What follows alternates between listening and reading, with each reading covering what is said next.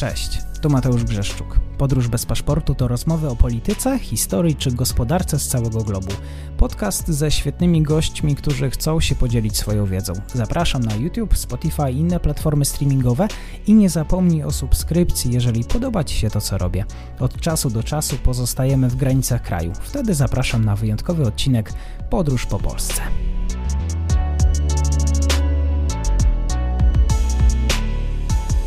Dzień dobry wszystkim słuchaczom. Dzisiaj gorący wtorkowy komentarz w związku z tym, co się dzieje przy okazji szczytu NATO w Brukseli. A dzisiaj moim gościem standardowo jest pan dr Leszek Sykulski. Dzień dobry panie doktorze i dziękuję za przyjęcie zaproszenia. Dzień dobry panie redaktorze, dzień dobry państwu. Andrzej Duda odbył dwustronną e, rozmowę z Joe Bidenem, tak przynajmniej przekazała kancelaria prezydenta. Spotkanie nie było planowane, trwało zaledwie albo też aż kilka minut. E, Biały Dom wydał komunikat w tej sprawie. Zanim gruchnęła ta informacja, padała taka opinia, że w tych relacjach strategicznych, i to też e, pan doktor za chwilkę poproszę o rozszerzenie, padła informacja, że Joe Biden Polskę zlekceważył, że to było celowe pominięcie. Jak ocenia pan doktor tę sytuację? Bo co jak co, ale to jest nasz sojusznik. Myślę, że mamy do czynienia z pewnym ochłodzeniem relacji między Stanami Zjednoczonymi a Polską. Widać to nie tylko po zachowaniu administracji Joe Bidena i tym, że na przykład spotkanie z takimi państwami jak Litwa, Łotwa czy Estonia były wpisane w oficjalny grafik amerykańskiego prezydenta, a spotkanie z prezydentem Andrzejem Dudą odbyło się w kuluarach. No to jest informacja oczywiście ze strony kancelarii prezydenta RP. Zatem odbyła się gdzieś, y, czy to w holu, czy niektórzy mówią nawet w korytarzu. W każdym razie, czy, czy było tak rzeczywiście, że było to w holu, w korytarzu, czy w szeroko pojętych kuluarach? No na pewno nie było to oficjalne y, spotkanie, nie było to spotkanie takiej rangi jak spotkanie z y, przywódcami państw y, bałtyckich. I niewątpliwie jest to taki dyplomatyczny wyraz niezadowolenia amerykańskiego, y, jeżeli chodzi o polską politykę mm, zagraniczną, polską politykę bezpieczeństwa. Myślę, że także bardzo silny sygnał ze strony amerykańskich, e, amerykańskich e, demokratów wysłał ostatnio Barack Obama, który wspominał o Polsce jako kraju niedemokratycznym. Wypowiadał się właśnie w kontekście mm, tutaj stosunków europejskich. Myślę, że te sygnały, które wypływają, no przynajmniej od y, kwietnia tego roku, a mianowicie chęć rozmowy z Rosją ponad głowami państw y, małych i średnich na temat bezpieczeństwa w Europie Środkowo-Wschodniej. Y, sprawa z maja, z 19 maja tego roku, czyli zniesienie sankcji na spółkę budującą Nord Stream 2, to pokazuje, że Stany Zjednoczone wybrały sobie już konkretnego partnera w Europie, w Unii Europejskiej, może tutaj doprecyzuję, i jest nim Republika Federalna Niemiec.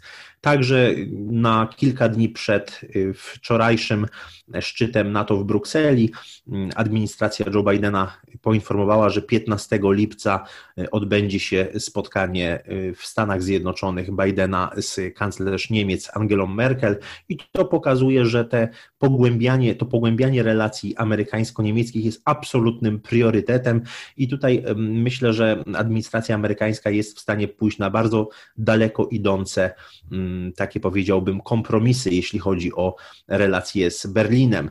To jest oczywiście z punktu widzenia Polski bardzo niebezpieczne, ponieważ mamy dość napięte relacje z Niemcami w ostatnim czasie, przede wszystkim związane z energetyką, choć nie tylko, ale mm, chociażby kwestia weta w Unii Europejskiej, jeśli chodzi o politykę zagraniczną. Ta sprawa bardzo mocno podnoszona przez ministra Heiko Masa jest jedną z bardzo istotnych i dotykających naszych żywotnych interesów.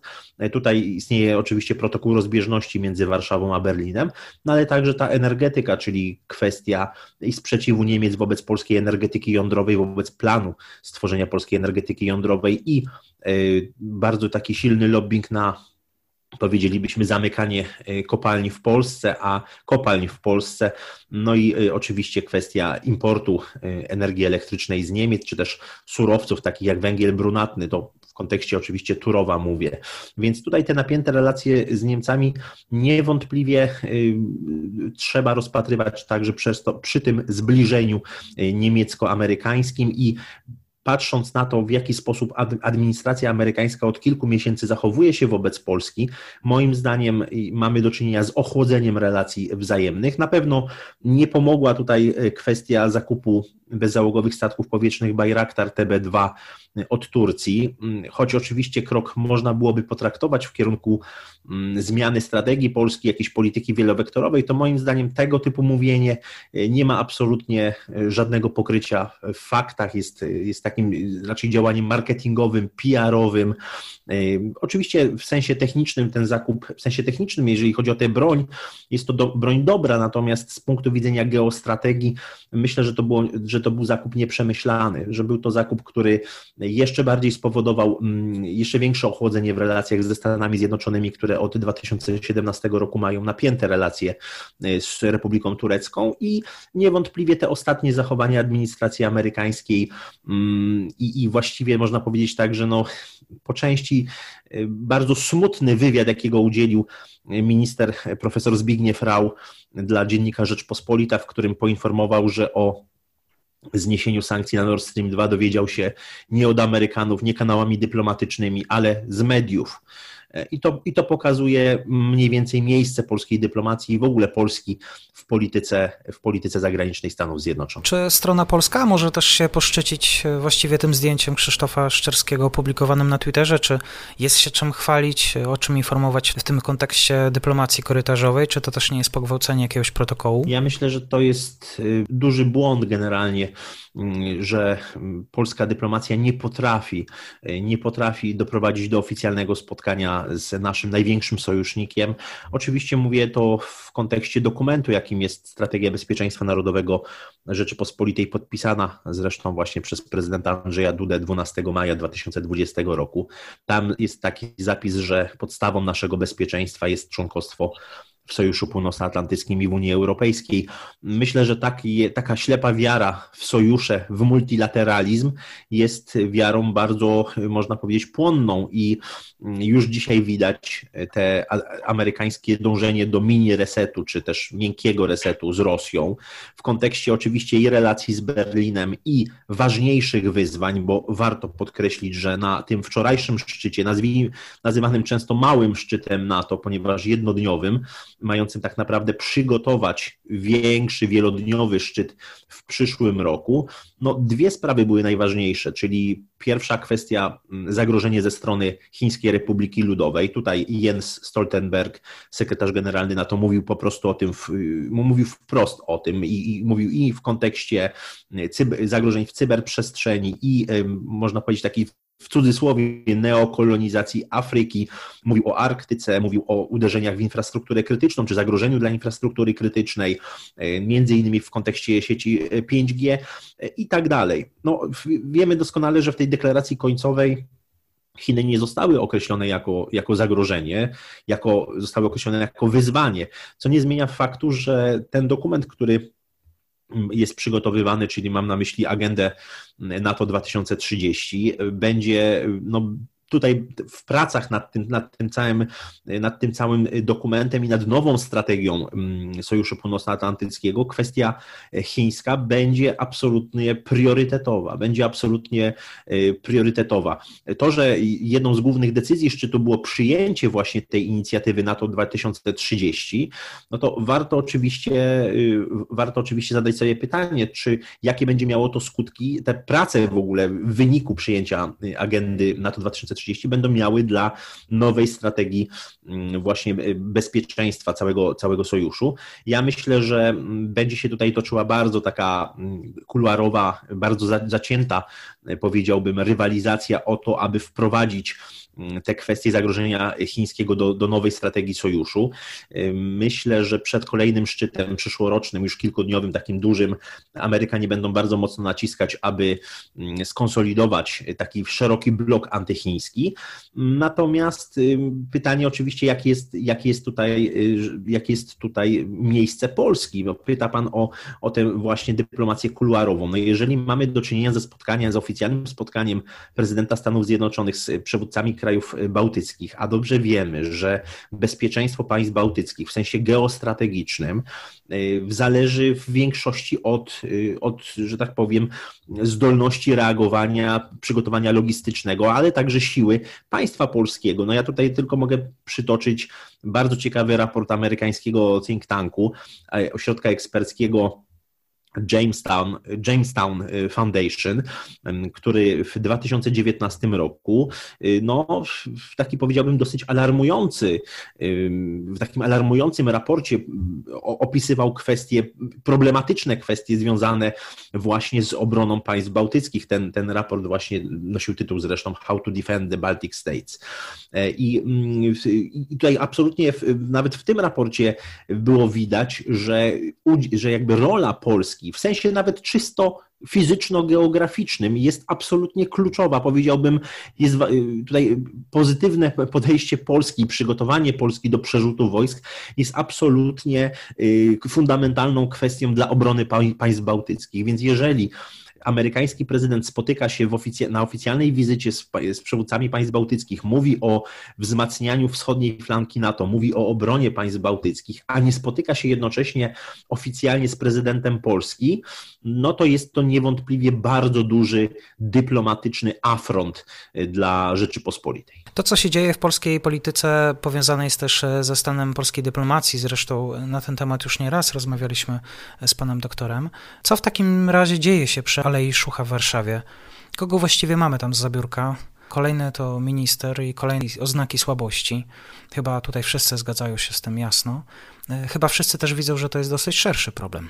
Ja myślę, że jest to znacznie szerszy problem, który znacznie przekracza y, granice samej Alei Szucha. Myślę, że ostatnie włamanie, ostatni atak mm, cyber, cybernetyczny, ostatni cyber, cyberatak na konto pocztowe szefa kancelarii premiera, pana Michała Dworczyka, na konto jego żony w jednym z serwisów społecznościowych, mm, pokazuje bardzo duże luki w polskim systemie bezpieczeństwa, pokazuje bardzo duże luki w polskiej y, ochronie i osłonie kontrwywiadowczej. I tu mamy, mam na myśli w ogóle nie tylko najważniejsze osoby w państwie, ale także infrastrukturę krytyczną. W ostatnim czasie mieliśmy bardzo wiele incydentów, począwszy od awarii większości bloków energetycznych y, w Bełchatowie, pożaru taśmociągu w Bełchatowie. Mamy problem, jeśli chodzi o funkcjonowanie polskiej dyplomacji i widać to chociażby po problemie z obsadzeniem y, ambasadora w Republice Czeskiej. Od ponad roku tego ambasadora nie ma, a sprawa z kopalnią Turów cały czas narasta. Trafiła nie tylko do Komisji Europejskiej, ale doskonale wiemy, że w ostatnim czasie do Trybunału Sprawiedliwości. Ten niekorzystny wyrok dla Polski y, tak naprawdę nikogo nie otrzeźwił i nadal nie ma tego ambasadora w, w Pradze czeskiej, to jest, to jest dramat moim zdaniem. E, I jeżeli spojrzymy na kwestię osłony kontrwywiadowczej różnych instytucji państwowych, ochrony kontrwywiadowczej poszczególnych e, bardzo kluczowych funkcji w państwie, to widzimy, że mamy do czynienia z sytuacją bardzo niebezpieczną. No jak to się dzieje, że jeden z poprzednich szefów Sejmowej Komisji do Spraw Służb Specjalnych został skompromitowany przez związek z modelką, y, której roznegliżowane zdjęcia jest w stanie bardzo szybko wyszukać właściwie każdy użytkownik internetu. Jak to się stało, że służby nie ostrzegły tego polityka przed tym?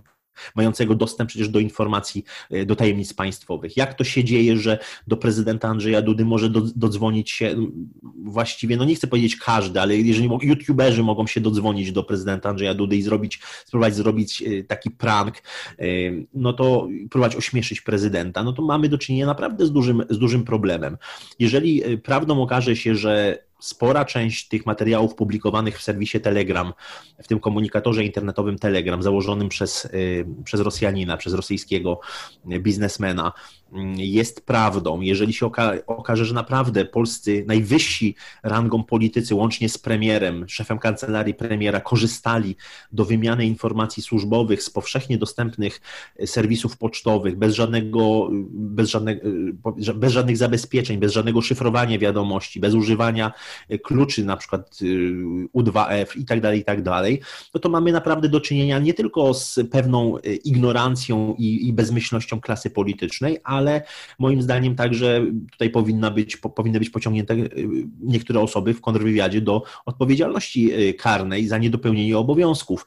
Ja, to jest oczywiście pytanie, czy, czy tego typu osoby w państwie miały szkolenie kontrwywiadowcze, moim zdaniem powinny mieć. Ja 15 lat temu, zaczynając swoją pracę w administracji państwowej, y, miałem takie szkolenie i było to szkolenie bardzo, bardzo ciekawe. Nie wiem, czy od tego czasu się tak po prostu poprawiło, y, tak się to rzeczywiście zepsuło, to, y, to, to szkolenie, czy politycy są bardziej frywolni w swoim zachowaniu w, w, w sieci. Ja uważam, że jest to ogromny błąd i to pokazuje także nieprofesjonalizm państwa polskiego Trudno się dziwić temu, że Amerykanie nie chcą poważnie rozmawiać o kwestiach bezpieczeństwa mm, z państwem polskim, kiedy tutaj nie ma partnerów do rozmowy, no bo jeżeli rzeczywiście jest tak, że y, najwyższe rangą osoby w państwie korzystają sobie z serwisów pocztowych y, po prostu takich jak każdy przeciętny y, człowiek, no to trudno rozmawiać tutaj o poważnych kwestiach, o obronie wschodniej flanki NATO. Prezydent Duda rozmawiał z Bidenem na szczycie NATO w Brukseli, e, czy to w windzie, czy to na korytarzu, niezależnie od tego,